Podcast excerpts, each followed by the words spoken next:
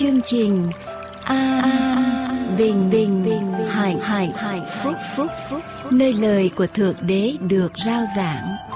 Vì nhân loại sống chẳng phải chỉ nhờ vật chất mà thôi, mà còn nhờ mọi lời phán ra từ miệng Thượng Đế toàn năng. Như vậy, đức tin đến bởi sự người ta nghe, mà người ta nghe là khi lời của Thượng Đế được rao giảng. Mọi liên lạc xin quý vị vui lòng gửi về mạng toàn cầu tại địa chỉ an bình hạnh phúc chấm com, an bình hạnh phúc chấm com, hoặc điện thoại miễn phí số một tám tám tám chín không một bốn bảy bốn bảy. Chương trình An Bình và Hạnh Phúc. Kính chào quý vị thính giả thân mến. Chúng tôi rất vui mừng được gặp lại quý vị qua làn sóng phát thanh hôm nay.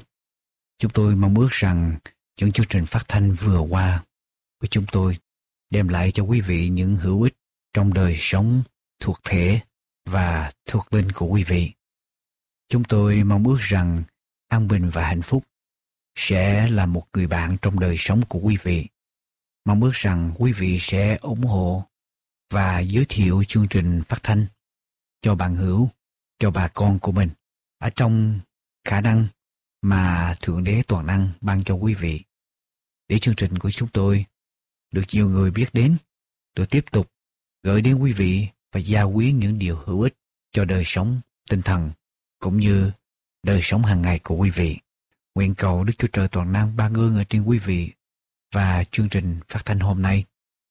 Chứ quý vị cũng đừng quên viết cho chúng tôi đôi dòng liên lạc với chúng tôi để chúng tôi gửi đến quý vị những tài liệu nghiên cứu Kinh Thánh đời sống mới. Địa chỉ để quý vị liên lạc với chúng tôi là An Bình Hạnh Phúc Radio, pê ô Box sáu một ba không, Santa Ana, California chín hai bảy không sáu. Chúng tôi xin lặp lại, quý vị có thể liên lạc với chúng tôi ở địa chỉ tại Hoa Kỳ là An Bình Hạnh Phúc Radio, pê ô Box sáu một ba không, Santa Ana, California chín hai bảy không sáu. Chúng tôi mong ước nhận được những cánh thư liên lạc, những cánh thư chia sẻ những ơn phước hay những cánh thư xây dựng với những ý kiến xây dựng của quý vị, để chương trình luôn luôn được cải tiến, hầu gửi đến quý vị những điều hữu ích cho đời sống thuộc thể và thuộc linh. Và hiện nay với quý vị có máy điện toán, quý vị có thể theo dõi chương trình phát thanh bất cứ giây phút nào ở trên hệ thống mạng lưới toàn cầu ở địa chỉ là double-u double-u double-u chấm a b h p radio chấm o r g. Tôi xin đọc trở lại. Quý vị có thể liên lạc với chúng tôi hay theo dõi chương trình phát thanh trên mạng lưới toàn cầu ở địa chỉ là double-u double-u double-u chấm a b h p radio chấm o r g. Kính mời quý vị tiếp tục theo dõi chương trình phát thanh hôm nay của chúng tôi. Từ khi biết Chúa trong hồn, lòng con chắp cánh trên trời, Giê-xu cứu Chúa tâm con, Giê-xu cứu Chúa nhiệm màu.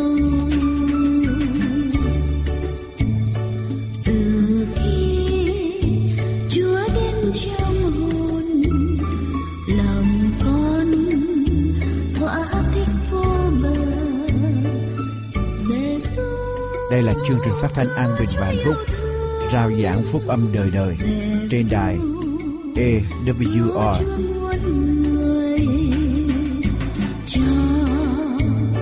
Cho con xin luôn được gần ngài, gần bên hông Chúa. Cho cho con xin bên thập tự ngài, gần bên thập giá.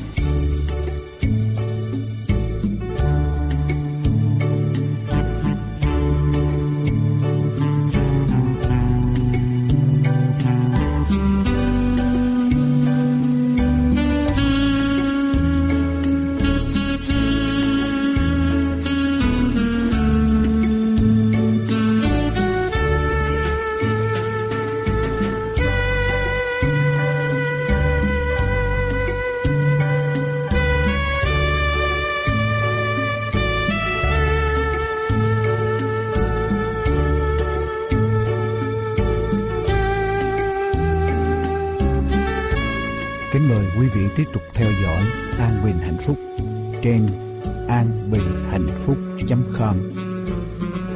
Thay a b h p chấm u s.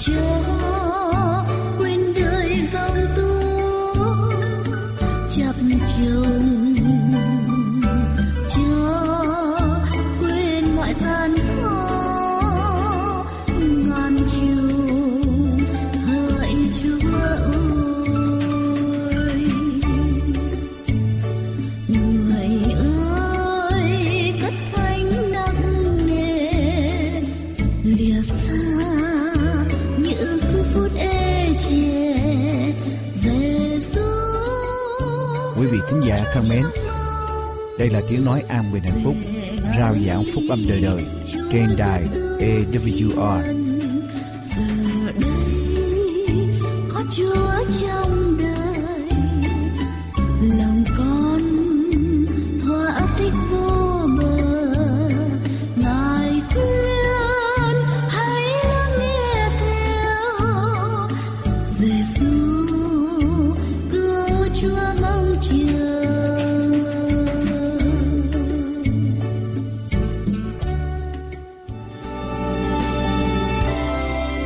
Hỡi các nước, hãy ngợi khen Đức Giê-hô-va, hỡi các dân, khá ca tụng Ngài, vì sự nhân từ Ngài rất lớn cho chúng ta.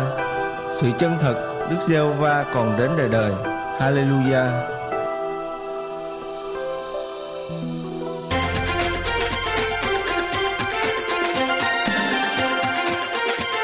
Và sau đây, chúng tôi kính mời quý vị theo dõi mục Kinh Thánh và Khoa học.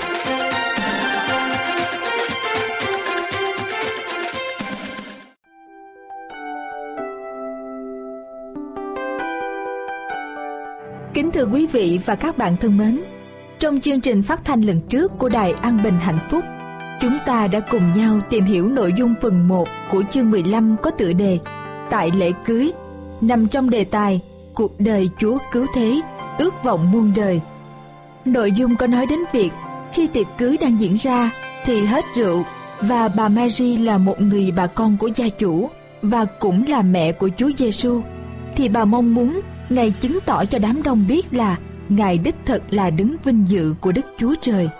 Nên bà đã có ý muốn Chúa Giêsu giúp gia chủ có thêm rượu để đãi tiệc. Nhưng Chúa Giêsu đã đáp trả lại ý muốn của bà Mary bằng câu trả lời: Hỡi đàn bà kia, ta với ngươi có sự gì chăng? Giờ ta chưa đến. Vậy điều gì sẽ diễn ra?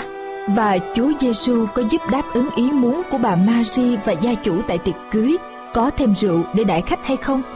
Thì sau đây, chúng tôi xin mời quý vị và các bạn hãy cùng chúng tôi đến với phần hai của chương mười lăm này để xem diễn biến tiếp theo như thế nào. Xin mời quý vị và các bạn bắt đầu lắng nghe.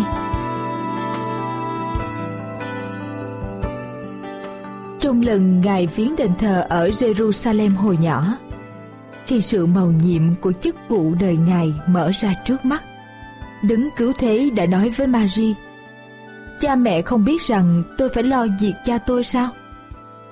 Sách Luca, đoạn hai, câu bốn mươi chín.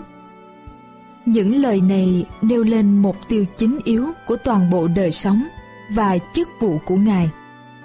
Mọi sự đều đi theo chức vụ của Ngài, là chức vụ cứu chuộc lớn lao mà Ngài đã đến trong thế gian để thực hiện.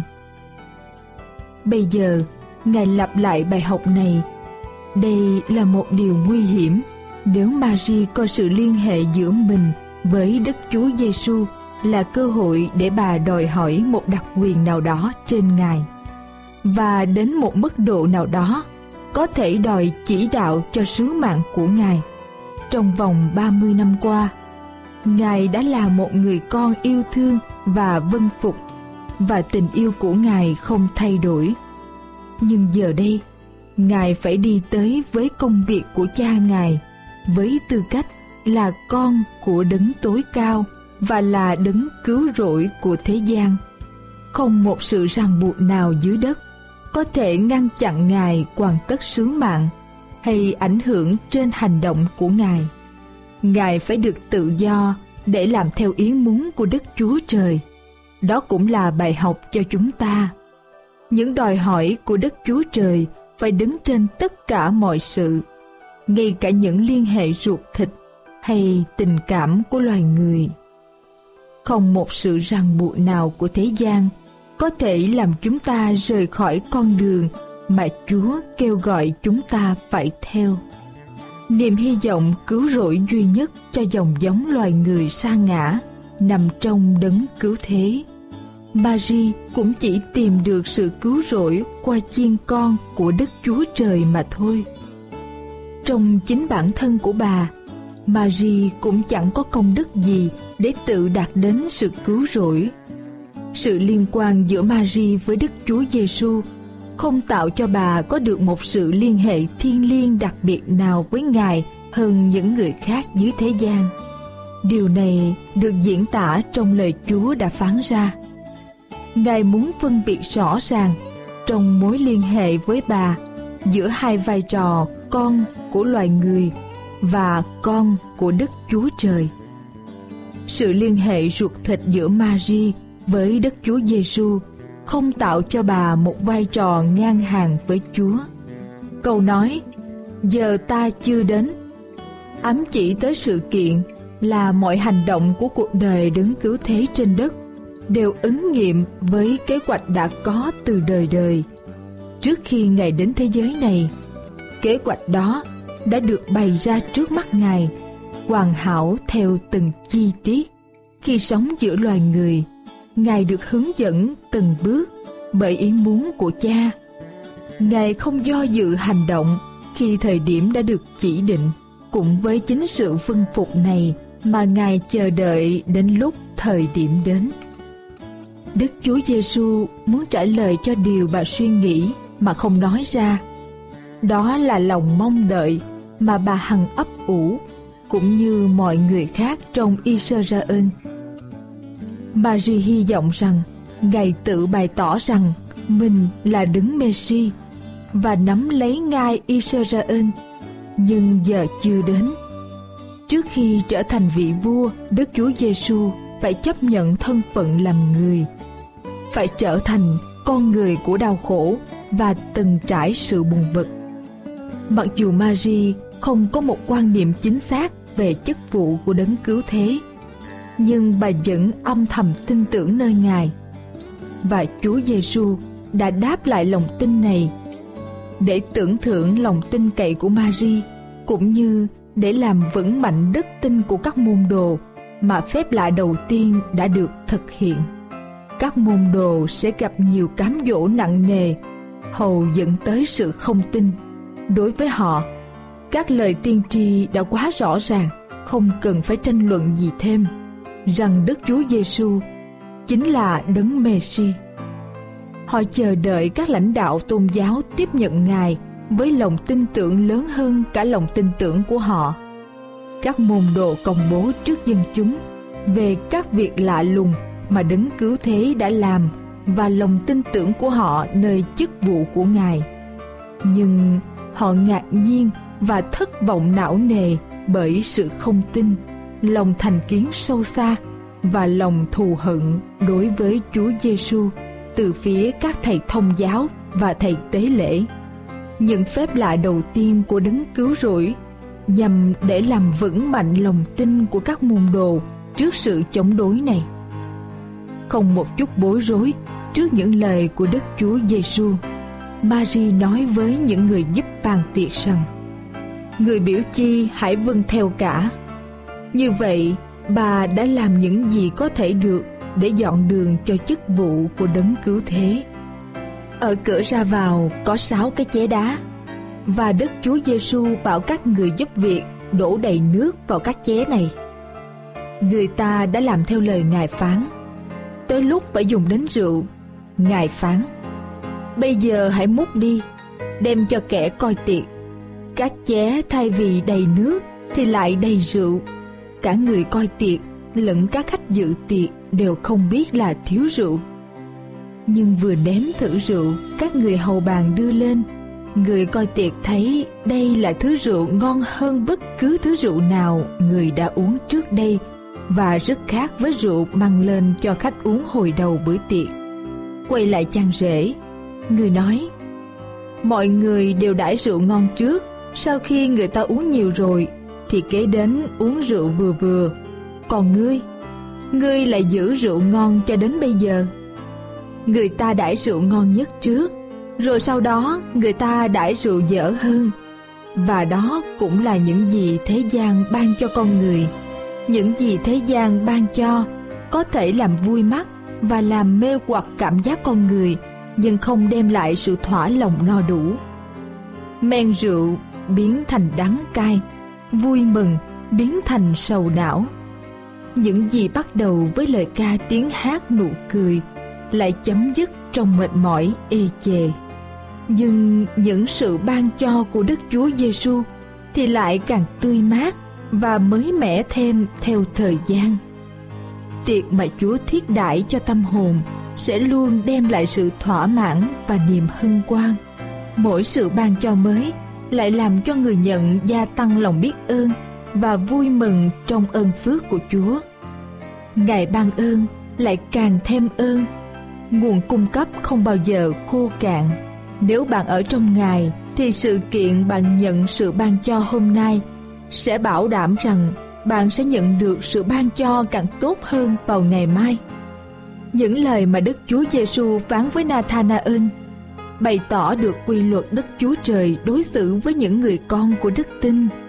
Với mỗi sự khải thị tươi mới về tình yêu của Ngài, Chúa tuyên bố với tâm hồn biết đón nhận là: nếu ngươi tin, ngươi sẽ thấy việc lớn hơn điều đó. Sách Giăng, đoạn một, câu năm mươi. Quý vị và các bạn nghe đài thân mến, mục đích chính của đời sống và chức vụ của Chúa Giêsu là làm việc của Cha Ngài, tức là làm việc của Đức Chúa Trời giao cho sứ mạng của Ngài khi để Ngài mang hình hài của loài người và sống giữa thế gian của loài người. Với tư cách là con của Đấng Tối Cao và là Đấng Cứu Rỗi thì không một sự ràng buộc nào dưới đất có thể ngăn chặn Ngài hoàn tất sứ mạng hay ảnh hưởng trên hành động của Ngài. Vì vậy mà Đức Chúa Giêsu đã trả lời bà Mary bằng câu: giờ ta chưa đến, để ám chỉ tới sự suy nghĩ của bà Mary và cũng là của mọi người khác trong Israel là hy vọng Ngài là Đấng Mêsi và nắm lấy Ngài Israel. Nhưng Chúa Giêsu đã đáp lại lòng tin của bà Mary và cũng để làm vững mạnh đức tin của các môn đồ mà Chúa đã làm phép lạ đầu tiên. Đó là việc biến nước lã thành rượu, mà lại là rượu rất ngon cho khách tại lễ cưới ở Cana. Và Chúa tuyên bố với tâm hồn biết đón nhận là: nếu tin, người sẽ thấy việc lớn hơn điều đó. Hãy lấy đức tin chân thật để đón nhận Chúa thì chúng ta sẽ luôn nhận được những ơn phước mà Chúa ban. Xin cảm ơn quý vị và các bạn đã chú ý lắng nghe bài viết này.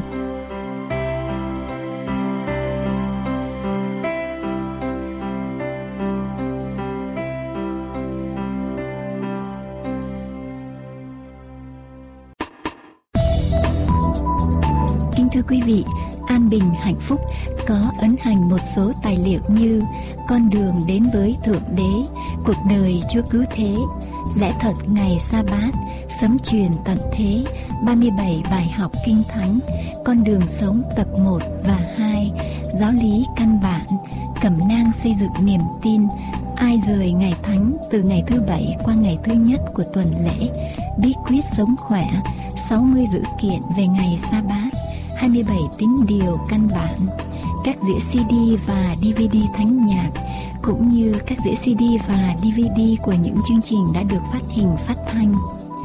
Những tài liệu này sẽ giúp quý vị trên con đường tìm hiểu về đấng tạo hóa cũng là đấng cứu thế. Xin vui lòng liên lạc với An Bình Hạnh Phúc để được nhận những tài liệu này qua số điện thoại một tám tám tám chín không một bốn bảy bốn bảy, một tám tám tám chín không một bốn bảy bốn bảy, hay qua địa chỉ mạng an bình hạnh phúc chấm com, an bình hạnh phúc chấm com, hoặc qua địa chỉ bưu tín pê o Box sáu một ba không Santa Ana, California chín hai bảy không sáu, pê o Box sáu một ba không Santa Ana, California chín hai bảy không sáu. Xin chân thành cảm tạ quý vị và kính mời quý vị tiếp tục theo dõi chương trình An Bình Hạnh Phúc hôm nay.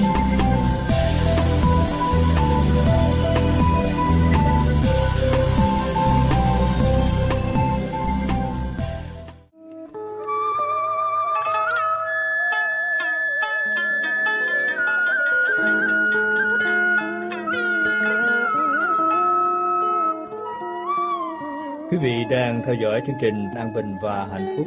Dù em điểm môi son, dù em điểm má hồng, cũng không che giấu được vết hằn của tháng năm.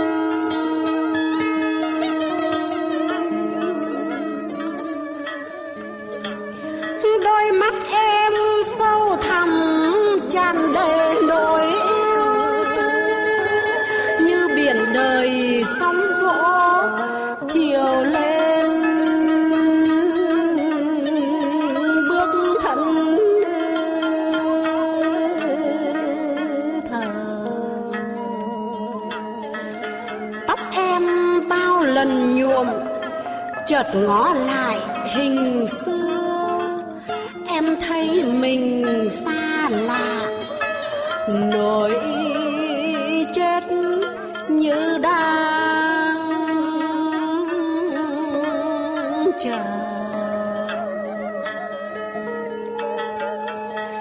Đêm khuya nằm chăm chờ, cơn ác mộng vây quanh, bóng đêm vẫn dày đặc, em mơ bình minh.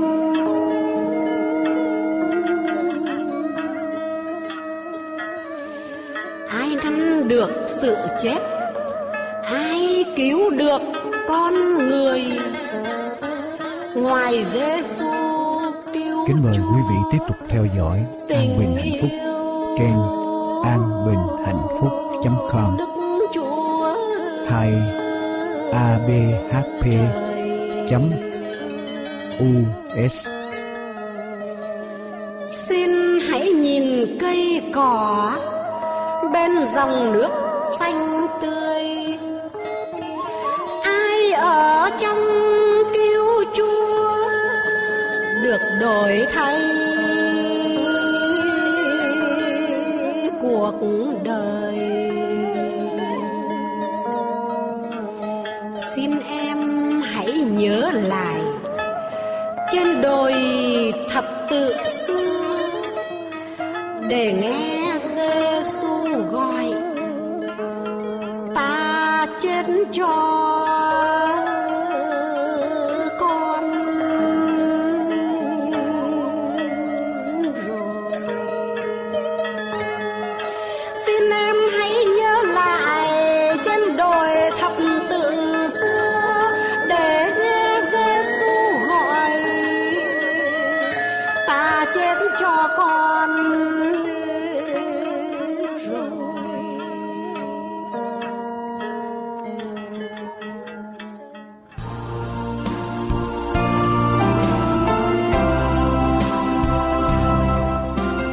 chào quý vị.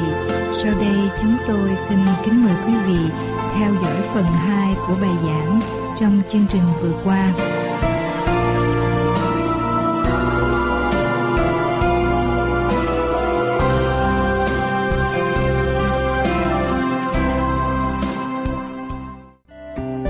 Kính chào quý ông bà chị em, quý khán giả thân mến. Quý vị có Kinh Thánh xin lọc với tôi trong sách Các Vua thứ nhất. Các vua thứ nhất. Các vua thứ nhất. Các vua thứ nhất. Đoạn mười chín. Ở đây kể lại câu chuyện khi tiên tri Eli. Khi tiên tri Eli tranh đấu với lại các tiên tri của ba anh để chứng minh rằng Đức Chúa Trời nào thật. Tiên tri Eli thắng cuộc nhưng mà rồi bị hoàng hậu Jezabel tìm cách để mà giết. Tiên tri Eli sợ hãi bỏ chạy. Câu số chín, đoạn mười chín câu số chín nói đến nơi người đi vào trong hang đá ngủ đêm ở đó, và kìa có lời của Đức Giê-hô-va phán với người rằng: hỡi Eli, ngươi ở đây làm gì? Người thưa rằng: tôi đã rất nóng nảy sốt sắng vì Giê-hô-va Đức Chúa Trời vạn quân, vì dân Israel đã bội giao ước Ngài, phá hủy các bàn thờ Ngài, dùng gươm để giết những tiên tri Ngài. Chỉ có một mình tôi còn lại và họ cũng tìm thế để mà giết mạng sống tôi. Đức Chúa Trời phán với người rằng: hãy đi đứng tại ở trên núi trước mặt Đức Giê-hô-va. Này Đức Giê-hô-va đi ngang qua, có một ngọn gió mạnh thổi dữ tợn ở trước mặt Ngài, xé núi ra và làm tan nát các hòn đá đó. Nhưng ở trong hòn đá đó có gì? Trong ở trong ngọn gió đó có gì? Không có Đức Giê-hô-va. Ở trong trận gió đó không có Đức Giê-hô-va.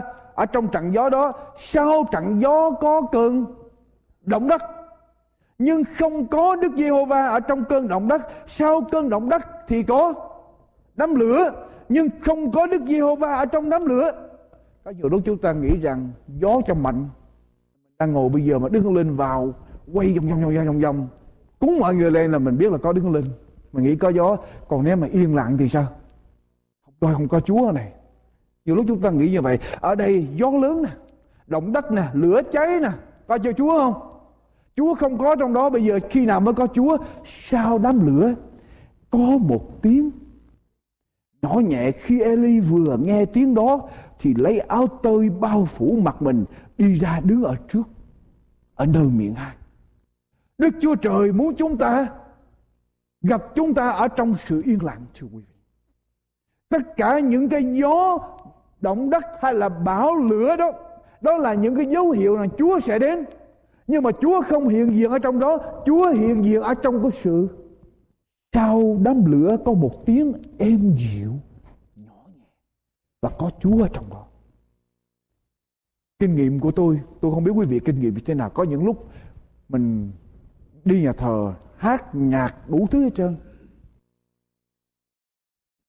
Nhiều lúc nhạc cho mạnh rồi, nhưng mà không thấy không có Chúa. Nhưng mà cái gì đó nhẹ, nhẹ nhưng mà nó lại thấm vào mình, thấm vào rất sâu. Mình nghe tiếng của Chúa. Sau đám lửa chỉ có một giọng êm dịu, nhỏ nhẹ. Thi Thiên đoạn bốn mươi sáu câu mười. Thi Thiên đoạn bốn mươi sáu câu mười. Chúng ta lật qua Thi Thiên đoạn bốn mươi sáu câu mười. Hãy yên lặng. Hãy yên lặng và biết rằng ta là Đức Chúa Trời. Hãy yên lặng và biết rằng ta là Đức Chúa Trời. Làm sao để chúng ta biết rằng Chúa là Đức Chúa Trời, thưa quý vị? Chúng ta phải làm gì? Yên lặng trước. Yên lặng trước rồi chúng ta mới biết được Chúa là Đức Chúa Trời. Khi chúng ta yên lặng rồi chúng ta mới nghe được tiếng của Chúa phán với chúng ta. Khi chúng ta yên lặng rồi chúng ta mới nghe được tiếng Chúa phán với chúng ta. Chúng ta mới biết Chúa được. Cho nên hãy yên lặng và biết rằng ta là Đức Chúa Trời. Habakkuk đoạn hai câu hai mươi. Habakkuk đoạn hai câu hai mươi. Nhưng Đức Giê-hô-va ở trong đền thánh của Ngài, trước mặt Ngài cả đất hãy làm gì? Đất hãy yên lặng. Nhiều lúc mình vào trong nhà thờ mà mà không có cái giây phút yên lặng xuống để mà nghe tiếng Chúa. Trước mặt Ngài cả đất hãy làm thinh. Ê-sai đoạn ba mươi hai. Ê-sai đoạn ba mươi hai. Ê-sai đoạn ba mươi hai câu mười bảy đến câu thứ mười tám. Câu mười bảy câu thứ mười tám: công bình sẽ sanh ra bình an. Công bình sẽ sinh ra bình an. Trái của sự công bình sẽ là gì? Trái của công bình sẽ là yên lặng và an ổn mãi mãi. Dân ta sẽ trú ở trong chỗ bình an, ở trong nhà yên ổn và nơi nghỉ lặng lẽ. Quý vị ở đây có sự công bình của Chúa chưa? Quý vị ngồi đây có sự công bình của Chúa chưa? Có, có chưa? Ai không có là mày lắm nghe. Quý vị có sự công bình của Chúa chưa? Mình tin rằng Đức Chúa Giêsu, huyết của Chúa lau sạch tội của mình, sự công bình của Chúa ban cho mình. Và trái của sự công bình là gì? Yên lặng, êm đềm. Con cái Chúa thật có một cái sự yên lặng ở trong cuộc sống của họ, an ổn, peace, bình an mà Chúa ban cho. Nếu chúng ta tin Chúa mà chưa có được cái sự yên lặng đó, thưa quý vị, chúng ta còn thiếu, còn thiếu nhiều lắm. Ở trong sự thông công của chúng ta đối với Chúa mà không có sự yên lặng, chúng ta còn thiếu. Chúng ta mới có một chiều, chưa có hai chiều đâu. Giờ lúc chúng ta tiếc thì giờ để chúng ta đến với Chúa, yên lặng với Chúa. Nhưng mà quý vị biết không, cái giờ phút yên lặng đến với Chúa, đến với lại hội thánh, đến để và thờ phượng, học kinh thánh là cái giây phút mà nó giúp cho mình đạt nhiều kết quả sau này lắm. Trong cái sự yên lặng người ta có nhiều óc sáng kiến. Nhà tỷ phú Rockefeller đó là một trong những người giàu nhất thế giới đầu tiên. Ông ta cách đây mấy chục năm, ông ta thuê một người làm việc cho cái công ty của ông. Mà cái người này ông ta thuê, ông ta trả mỗi năm hai mươi lăm nghìn đô la. Mà cách đây mấy chục năm hai mươi lăm nghìn đô la. Quý vị biết bây giờ hai mươi lăm nghìn đô la cũng còn lớn, chứ không phải là không phải dễ đâu. Quý vị biết bổn phận của người đó làm gì không? Chỉ mỗi sáng tới sở, tới công ty, ngồi trên cái ghế, ngồi im, nhìn ra ngoài, nhìn ra cửa sổ. Ngồi im, nhìn ra cửa sổ để làm gì? Yên lặng xong đưa ra những cái tư tưởng mới lạ để làm cho công ty phát đạt. Có một người có mình một ngày kia ganh tị đến mới nói với Rockefeller rằng tại sao ông trả cho người đó hai mươi lăm nghìn đô la một năm chỉ để ngồi không, không làm gì hết vậy? Rockefeller mới nói bây giờ anh, nếu mà anh ngồi im được mỗi ngày cả tám tiếng trên cái ghế, nhìn thẳng ra cửa sổ rồi cho tôi những cái tư tưởng, ý kiến hay để mà cho công ty phát triển, tôi trả cho anh hai mươi lăm ngàn. Nếu anh làm được tôi sẽ trả cho anh hai mươi lăm ngàn một năm. Dĩ nhiên có những người ngồi không nghĩ ra gì hết. Chúng ta cần có cái sự yên lặng để mà nhận được ơn phước, để mà Chúa cho cái tư tưởng của Chúa xuống cho chúng ta để có óc sáng kiến mới. À, câu chuyện ông Robert LeTuno. Robert LeTuno là một nhà cơ khí nổi tiếng. Ai đây mà học về mechanical engineer đó thì biết về ông này. Một người sáng chế ra những cái chiếc máy khổng lồ chuyển hàng ở trên các bến tàu hay là trong quân đội Hoa Kỳ. Và nổi tiếng từ xưa là một người có bộ óc thông minh, tuyệt thông minh để có thể phát minh ra những cái máy vô cùng phức tạp. Một ngày kia chính phủ Hoa Kỳ cần một cái máy, chế ra một cái máy để mà đi lượm những cái mảnh vụn của những chiếc phi cơ bị bắn rơi. Ngay lập tức LeTuno cộng với lại những người phụ tá của mình vào để mà vẽ cái máy đó, vào trong phòng vẽ để mà phát họa cái máy đó. Ông ta làm việc hoài mà không được. Nhưng mà lúc đó đến cái giờ tối thứ tư phải đi nhóm, đi nhóm cầu nguyện. Ông ta mới nói thôi bây giờ tôi đi tới nhà thờ nhóm cầu nguyện ở đây, tại vì đây là cái giờ tôi nhóm cầu nguyện, tôi không thể nào bỏ được. Rồi sau đó tôi cầu nguyện xong, Chúa cho, Chúa sẽ cho, tôi tin như vậy. Ông ta xếp lại đi tới nhóm cầu nguyện, tới nơi ông ta hát ngợi khen Chúa, học lời Chúa, nghe lời Chúa cả tâm hồn của mình. Khi ông ra khỏi nơi nhóm, ông ta kể lại tự nhiên nguyên cả cái hình của cái máy hiện ra trong đầu ông. Ông về tới nhà, ông ngồi xuống, ông vẽ ra hết. Về tới phòng vẽ, vẽ lại hết. Có những lúc chúng ta tiếc thì giờ với Chúa, nhưng mà những cái thì giờ đó nó lại là the most productive. The most productive là cái thì giờ mà sản xuất nhiều nhất. Kinh nghiệm của tôi thưa quý vị, những cái thì giờ mà tôi đến nhóm họp với Chúa, thờ phượng Chúa, ngay cả khi tôi giảng, khi tôi học tối thứ tư, tối thứ năm với con cái Chúa, chính tôi là người có lợi, chứ không phải quý vị không đâu. Cái thì giờ tôi có nó, chính tôi cũng có lợi.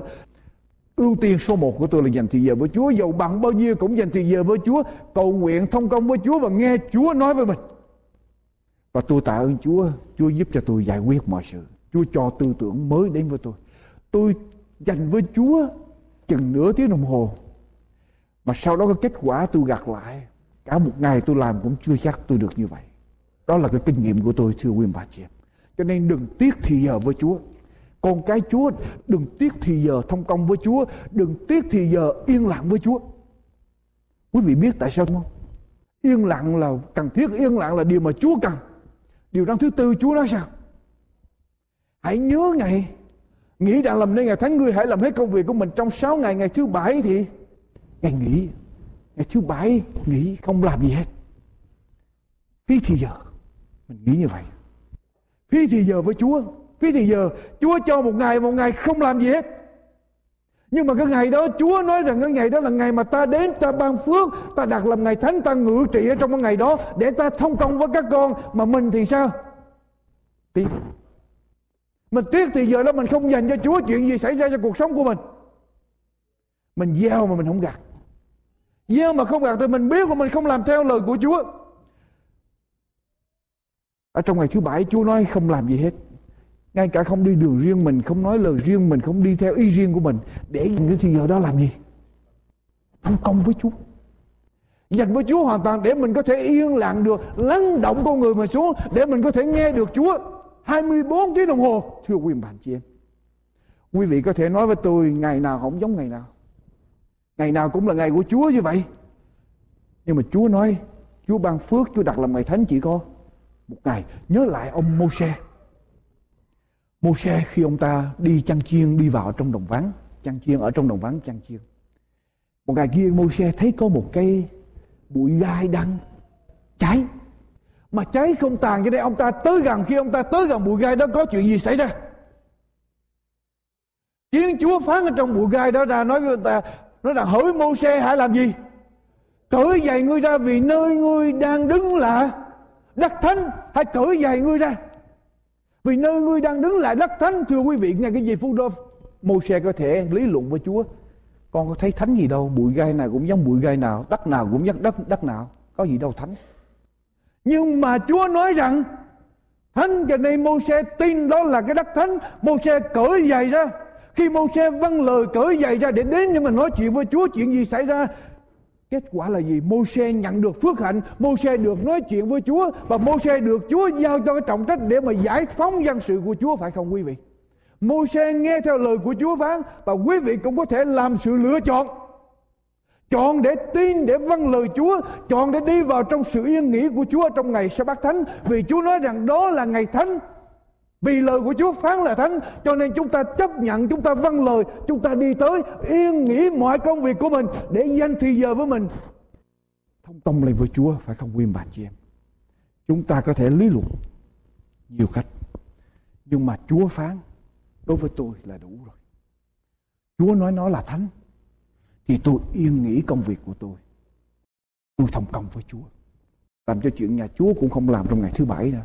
Ngày đó là ngày đó dành cho Chúa, ngày đó thông công với Chúa để nghe tiếng Chúa với mình.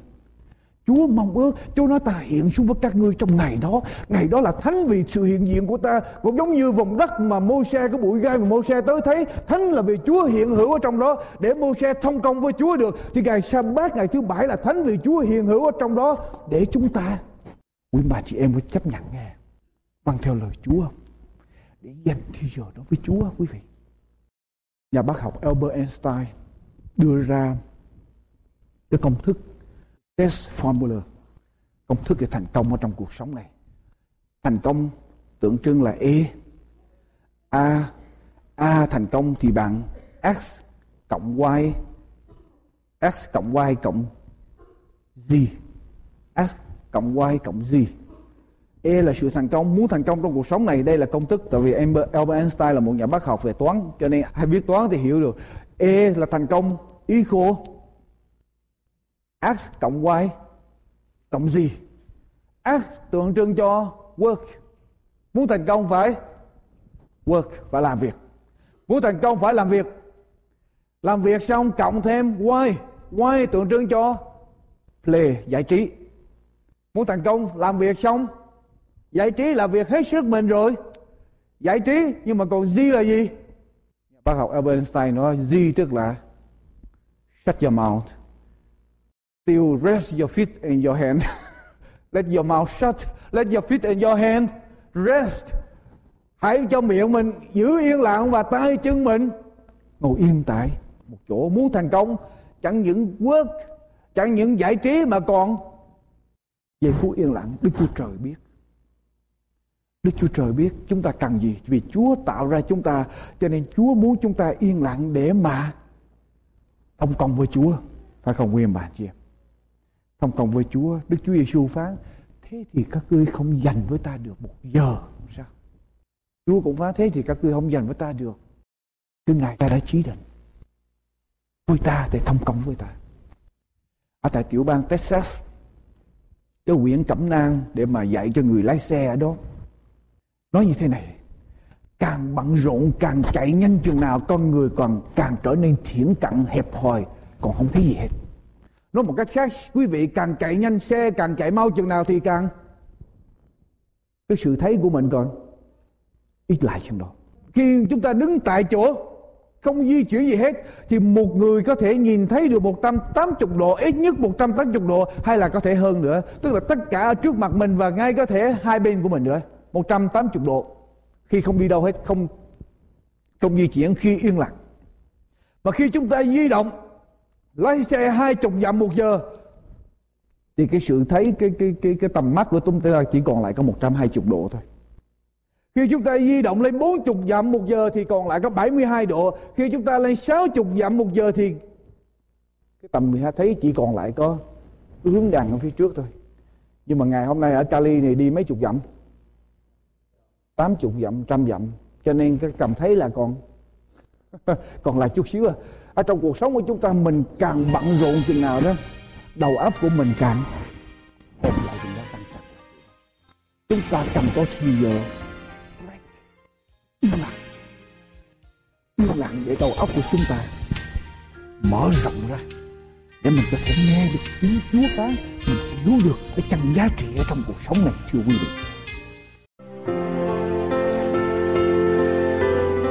Thưa quý vị, phần giảng luận của mục sư Dương Quốc Tùng đến đây xin tạm chấm dứt.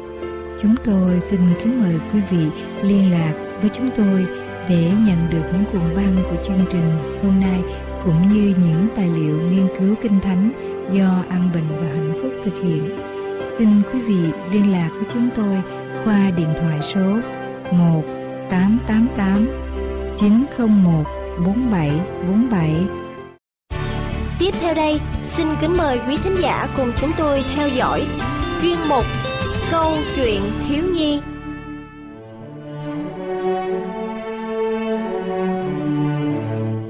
Xin thân ái chào tất cả các em thiếu nhi, cùng tất cả quý vị thính giả của chương trình phát thanh An Bình và Hạnh Phúc. À, chào cô Bé Yến à. Dạ chào anh Trí. Cô Yến à, nghe nói lần này chúng ta sẽ được nghe kể một câu chuyện thật là lý thú lắm, có phải không cô Yến? Dạ hình như là vậy đó anh Trí à. Anh Trí có bao giờ là một người giải hòa chưa anh Trí? Có thể là giải hòa cho ai đó trong gia đình hay là hàng xóm của anh. Em thì em nghĩ rằng ai cũng có thể làm được điều đó, dù lớn hay nhỏ, hoặc già hay là trẻ. Mình chỉ cần là người trước tiên sẵn sàng giải quyết à, một vấn đề hay là làm hòa giữa một cuộc cãi vã, tranh chấp giữa hai người. Ngay cả chính mình cũng có thể làm được nếu như mình là một trong hai người đó. À, có phải ý của cô à, Yến là muốn nói là cái người giải hòa là người biết nhường nhịn, biết lắng nghe không? Và biết chia sẻ vấn đề cần phải giải quyết một cách từ tốn, tránh có sự cãi vã, đánh đập lẫn nhau. Vì những điều đó không bao giờ giải quyết được một vấn đề gì cả, mà còn gây ra những chuyện đáng tiếc hơn. Lần này chúng ta sẽ được nghe câu chuyện có tựa là Tình yêu thương chiến thắng tất cả. Vậy mình cùng nhau uh, lắng nghe nha cơ. Dạ. Không khí bên ngoài thật là oi bức và nóng nực. Tiếng tranh cãi của Hùng và Phi làm ồn ào cả xóm.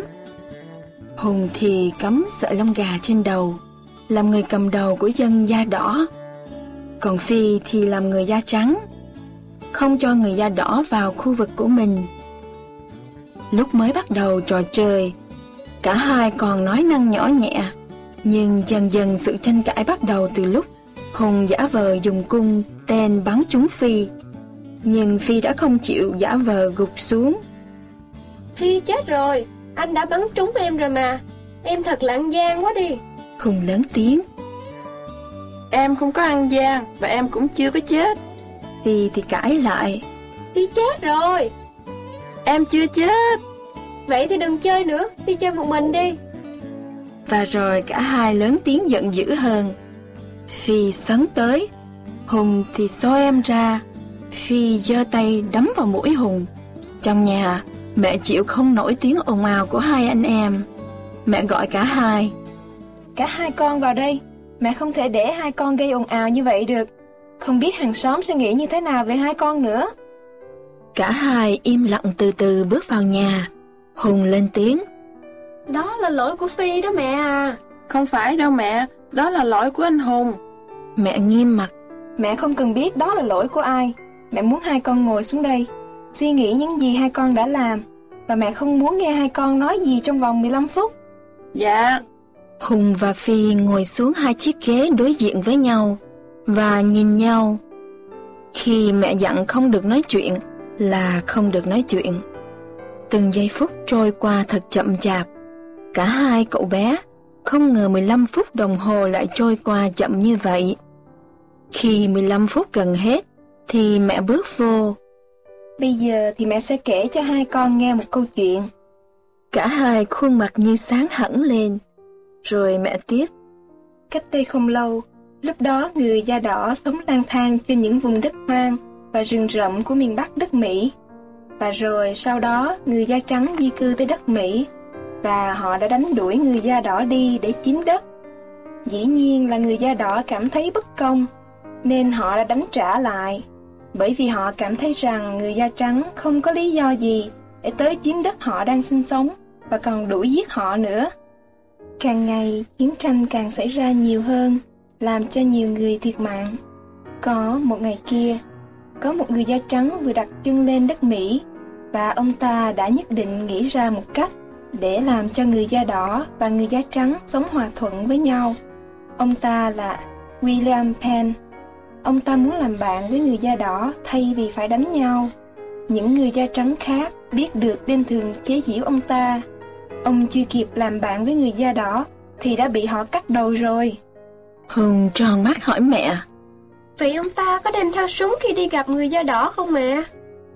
mười lăm phút chưa hết, con chưa được nói chuyện. Dạ. Ông ta đã không mang theo súng.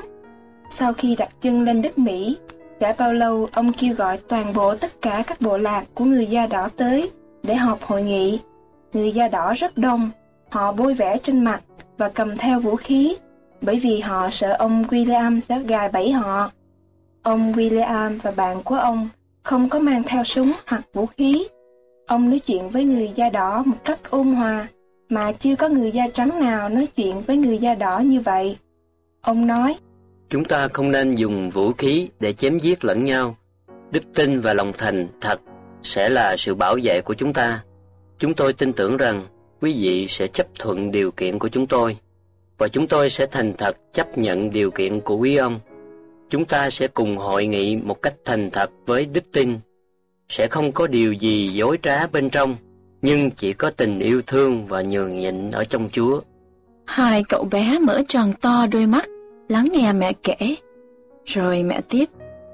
Sau khi ông ta ngừng nói, ông lấy ra bản nghị quyết để ký nhận giữa hai dân tộc. Và ông đọc bản nghị quyết cho họ nghe.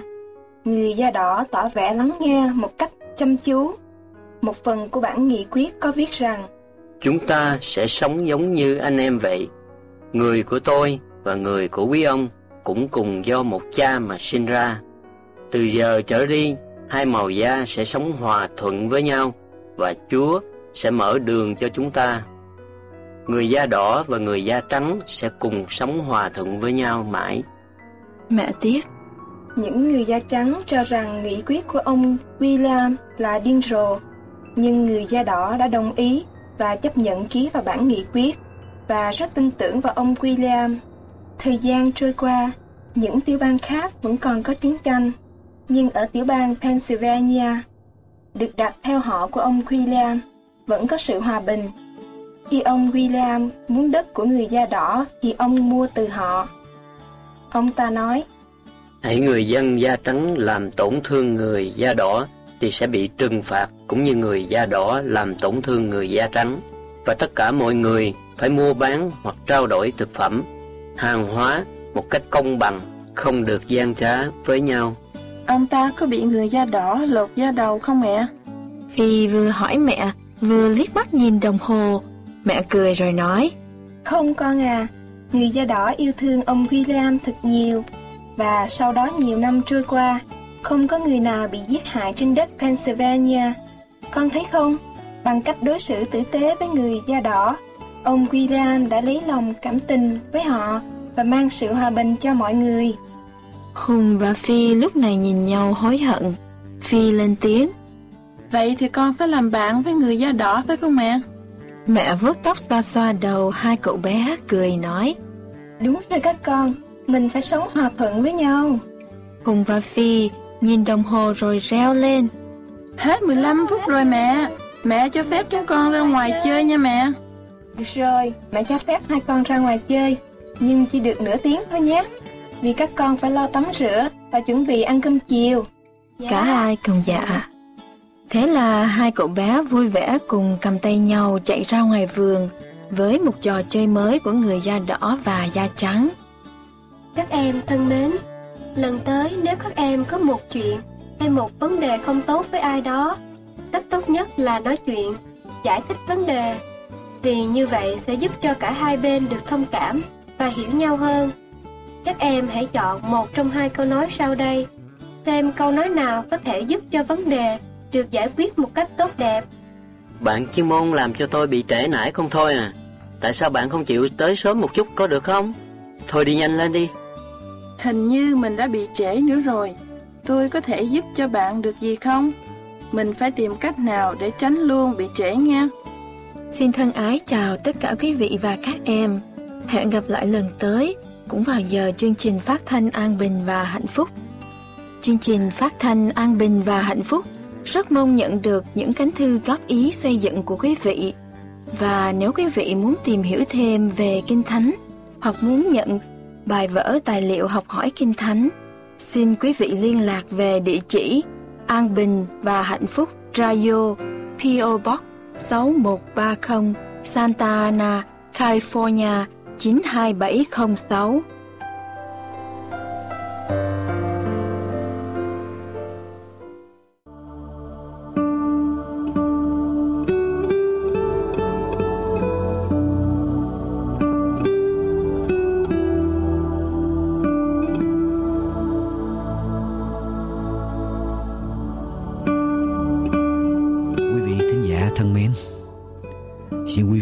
Viết cho chúng tôi đôi dòng, cho chúng tôi biết về cảm xúc của quý vị khi theo dõi chương trình.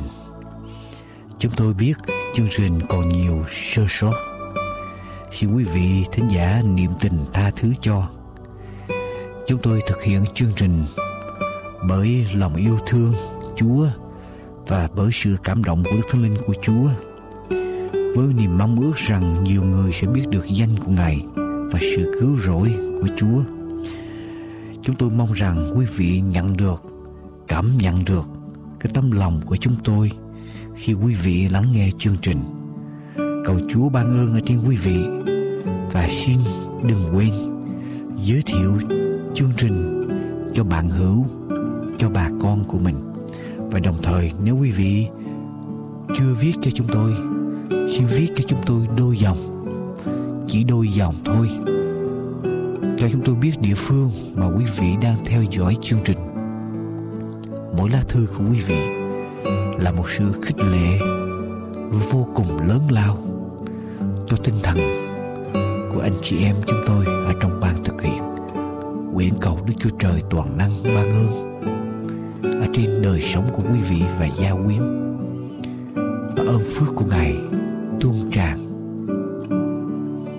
trong đời sống mỗi ngày của quý vị. Amen.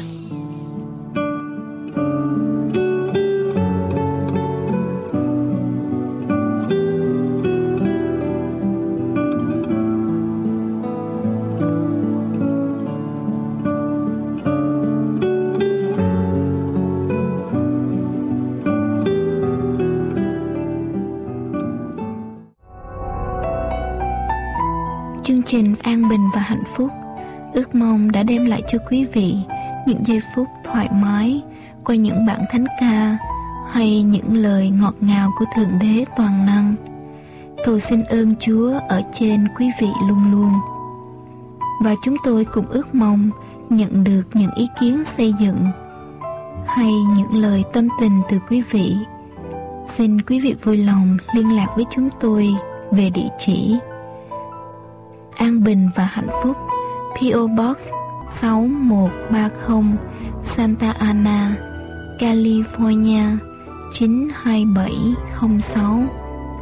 pê ô Box sáu một ba không, Santa Ana, California chín hai bảy không sáu.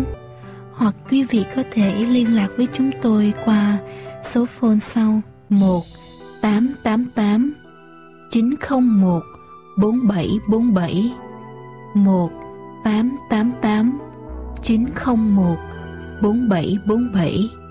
Xin kính chào tạm biệt và hẹn gặp lại vào chương trình kế tiếp của chúng tôi.